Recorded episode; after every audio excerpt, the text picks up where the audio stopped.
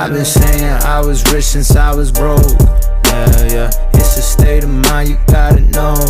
Yeah, yeah. That it's gonna happen for sure. Mm, take my time, take it slow. You're listening to the Win the Morning podcast with your host, River Skinner.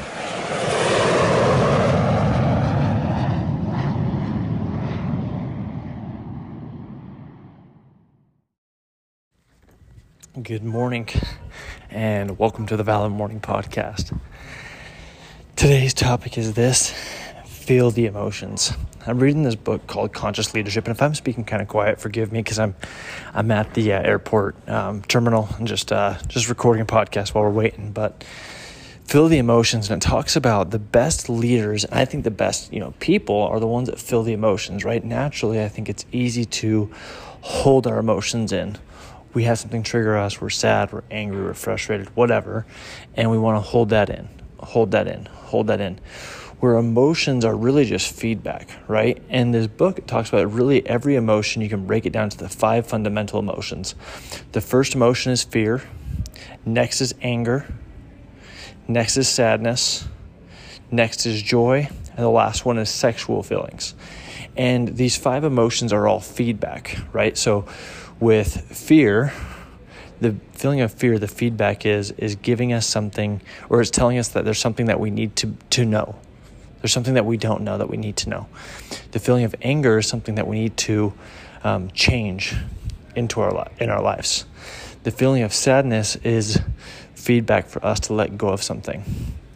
The fear of joy is the feedback for us to appreciate something and to be thankful. And the feeling of sexual feelings is the feeling of creation, right? And a lot of these emotions are multiple, right? So you can have fear and sadness, or you can have anger and sadness, or you can have joy and sexual feelings, but they're all just feedback for us. And the more that we can just be curious about our emotions, right? So when we feel angry, we can ask ourselves, what are we really wanting to change? What needs to be changed. When we're feeling feel, fearing fearful, we can ask ourselves that question what is it that we need to know right now? When we're feeling sexual or whatever, what is it that we're wanting to create? And so on and so forth.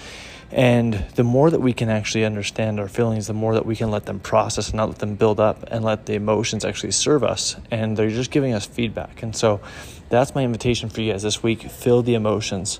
And whenever you feel a certain way, ask yourself those questions that make you wonder, make you curious.